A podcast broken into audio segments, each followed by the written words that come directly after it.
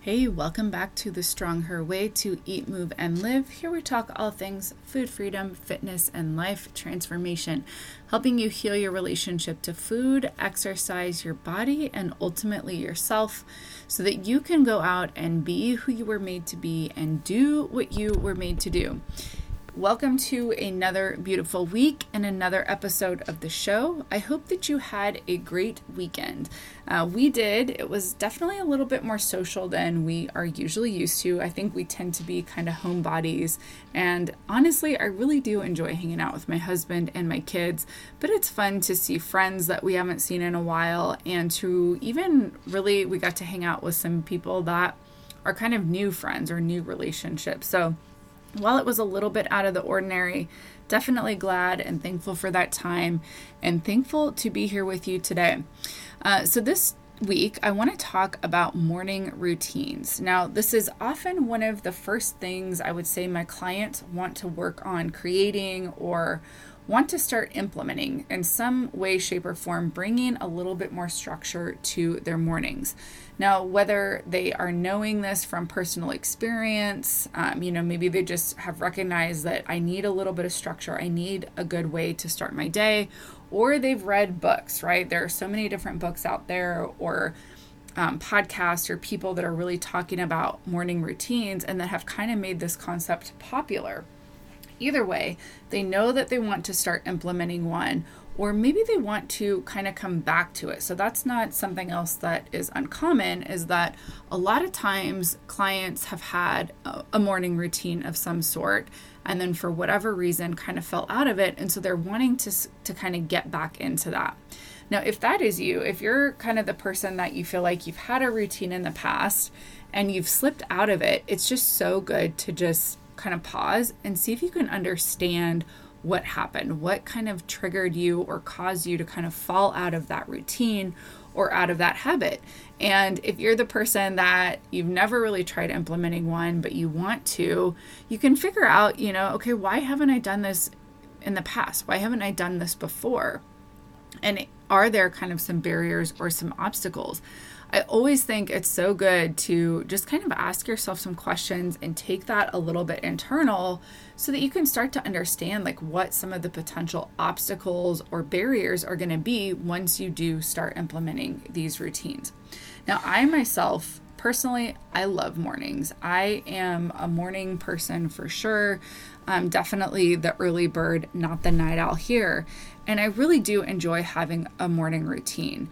I notice a big difference oftentimes in the way that my day seems to go when I have some sort of anchor or some sort of routine set before kind of the day settles in, before the kids wake up, before I dive into work, all of those kinds of things. And I feel like when I start my day intentionally with a morning routine, I'm reacting less. It doesn't feel like I'm running around trying to put fires out all the time. Instead, it feels like I am choosing, I guess, the way that I want to be showing up. I'm being more intentional in my life. But when my kids were little, this was definitely not the case. If you have ever had little kids, or maybe you find yourself kind of in that season right now, then you know that it is not always easy to get up before your kids do, especially if your kids are up early and you tend to be a little bit more of kind of that night owl. And it's also hard if your kids are up throughout the night and you're not sleeping well to feel like you can really get up early.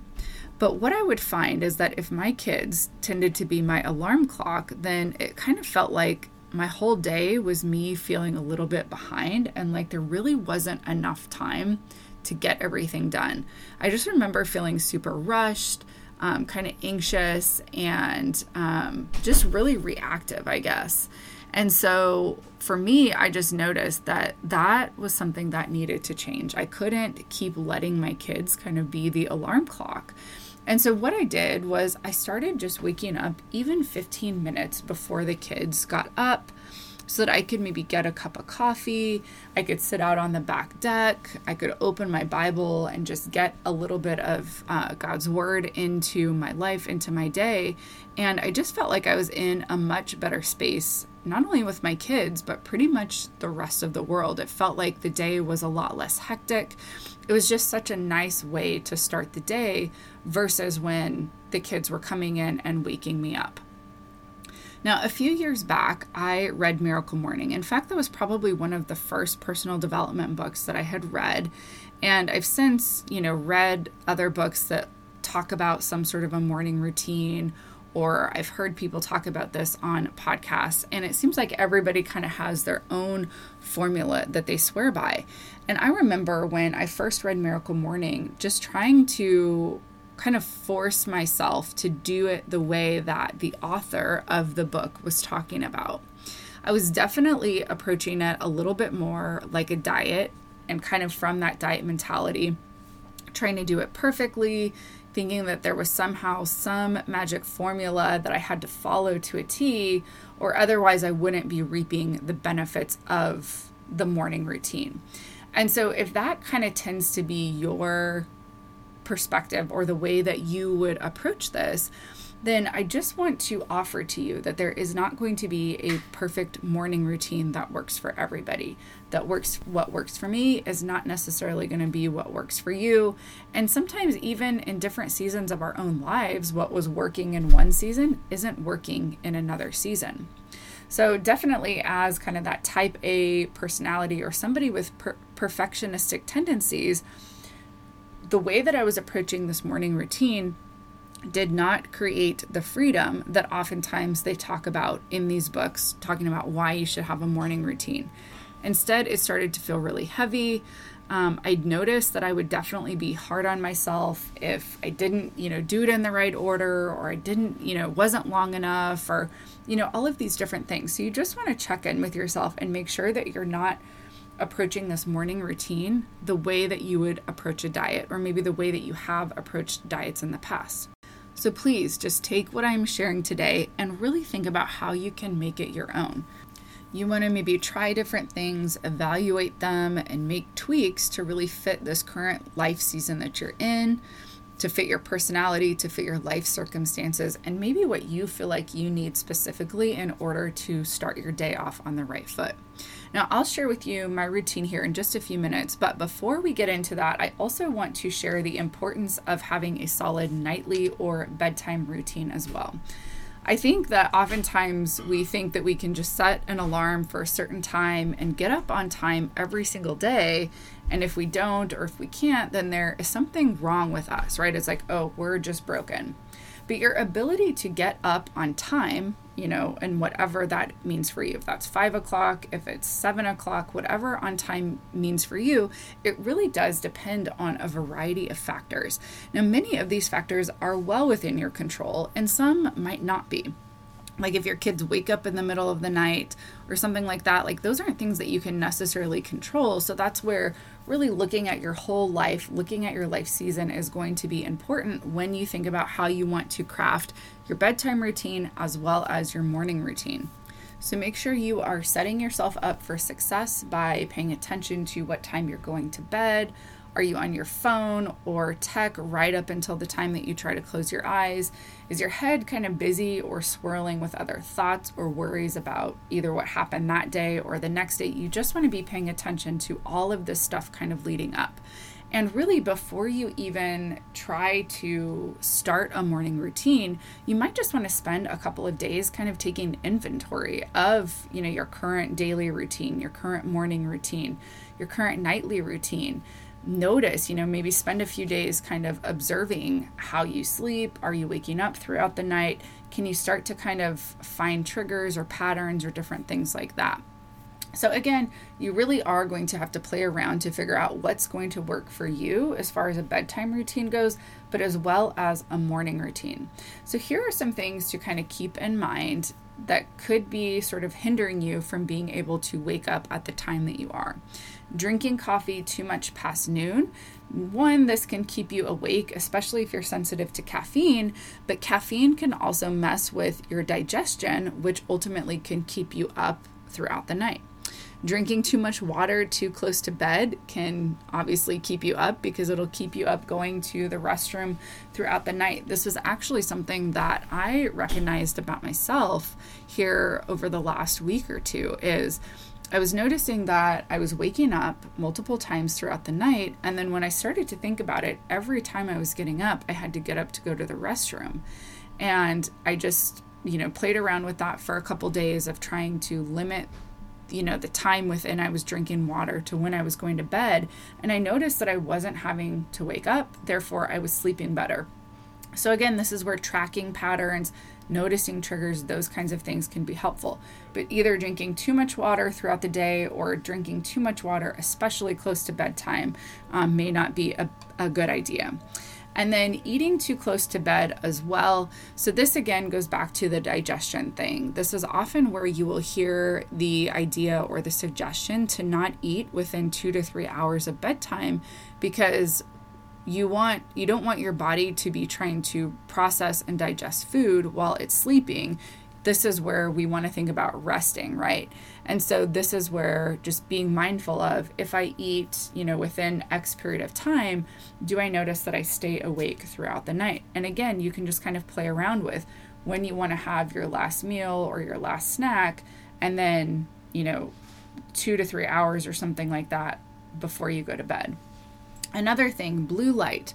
Now, this is the light from our screens, from iPads, TV, phones, those kinds of things. I have read that it doesn't impact everybody the same, right? So some people can consume blue light or can be on their phone and that not really impact them. For other people, it can be hugely stimulating. So, again, just kind of test that and see what you notice for yourself. I do know that you can use blue light blocker glasses and see if that makes a difference. I tend to wear those kind of throughout the day when I'm on um, my computer as well. And then you might also just want to be mindful of what exactly it is that you're watching. Again, I noticed for myself um, a couple years ago, there were some shows that I was watching at bedtime and what i was finding is that i was waking up or i was having like really vivid um, lucid dreams that were not exactly great. And so for me i just knew like okay i can't watch this or maybe this isn't even a show i should be watching um, but i definitely can't watch it too close to bed. So just you know kind of keeping in mind that was all kind of around the tech and there were some different pieces there to think about Another thing is that you might find your brain really busy or kind of swirling with different thoughts or worries before bed. So, some things you can try you can try journaling those things out. And this can just be kind of a reminder or sort of a placeholder for your brain that it doesn't have to try to store those things or remember those for tomorrow. You can simply journal all of the worries, all the concerns, all the thoughts, everything that's kind of coming to mind and just tell yourself that you can come back to this tomorrow. This just kind of gives you that verbal cue that you don't have to worry about this anymore because we've written it down, we have it stored, so we don't have to try to hold on to it in our brain, and we don't have to try to solve it while we're sleeping. Last but definitely not least, pay attention to alcohol consumption as this can really mess with sleep as well. So, just noticing, you know, if you have one drink, how do you sleep? If you have more than one drink in a night, do you notice that affecting your sleep as well? All right, those were just a few of the things that could be kind of impacting your quality of sleep. So, those are some things to really just kind of maybe take current inventory on now to see how you're doing. Now, let's talk morning routine. So, for me personally, this is something that I've kind of developed over time. I've taken different things from different people. It looks different for me in different seasons. Like when we're in the summertime, I have a little bit more time. Um, during the school year, you know, it kind of gets pushed back maybe a little bit later because I'm trying to get the kids out the door. So, again, just kind of paying attention to where you're at in your life. So, how I like to start mine is with some quiet time. I spend time reading my Bible, doing my devotional, and then I like to spend some time in prayer. So, just having that nice kind of quiet time. Um, and it's sort, it's sort of funny. Oftentimes, my husband and I won't even talk maybe for the first hour or first hour and a half that either of us are awake. Um, just because we're kind of in the zone, I guess. And then I like to spend a few minutes connecting with my current goal or the different dreams that I feel like I am working on.